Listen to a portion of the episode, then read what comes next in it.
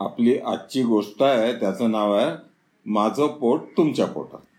एका गावात एक माणूस आणि त्याची बायको राहत असत. माणूस रोज कामाला जायचा आणि बायको घर सांभाळायची. तो माणूस केने कामाला जायच्या आधी जेवून जायचा. तो रोज आपल्या बायकोला प्रेमाने म्हणायचा अगं तूही बस ना माझ्याबरोबर जेवायला आपण एकत्र जेवू तर ती काय म्हणते? माझं पोट तुमच्या पोटात.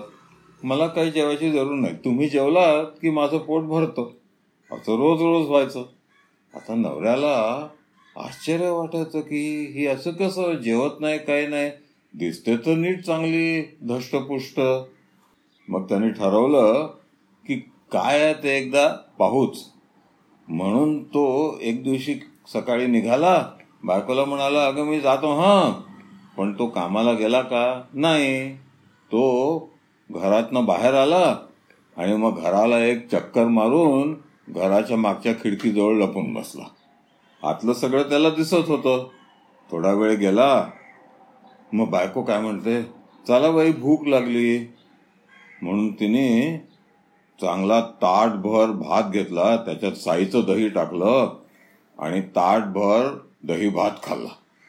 त्याच्यानंतर थोडं इकडे तिकडे काम केलं दुपार झाली बायको पुन्हा म्हणते चला बाई भूक लागली काहीतरी खायला पाहिजे. मग तिने काय केलं? खूप सारी मुटकी तळली. मग बसली आणि ती सगळी मुटकी खाऊन टाकली. मग झोपली. दुपार झाली होती ना तिला आली झोप एवढं सगळं खाल्ल्यावर. मग काही तासांनी उठली आणि घराच्या बाहेर जाऊन अंगणाच्या तिथे बसली. तिकडून आला एक कलिंगडवाला.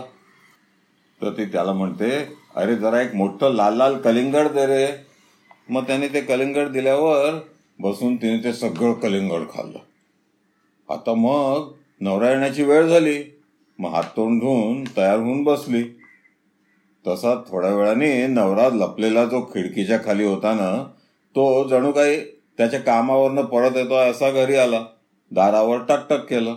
दार उघडल्यावर बायको विचारते कशी काय खबर बात तशी नवरा का म्हणतो ताटभर दही भात. बायको मनात सरकली. पण खोट्या हिमतीने म्हणतय हे सारं लटक. तशी नवरा म्हणतो तळलेली मुटक. बायको चपापली. नवऱ्याला कसं कळलं? तरी धीटपणाचा आव आणून म्हणते हे सगळं खोटं. तशी नवरा म्हणतो लाल कलिंगड मोठ. आता मात्र बायकोची खात्री झाली नवऱ्याला सगळं काही कळलेलं आहे. ती शरमली खजील झाली आणि काही बोले ना मग नवरा तिला म्हणतो अगं तुझंच घर आहे ना. तुला पाहिजे ते पाहिजे तेव्हा खात जा असं लपून छपून करण्याची काय जरूर? मग बायको पुन्हा कधी खोटं नाही बोलली आणि दोघं मजेत राहू लागले. आमची गोष्ट संपली.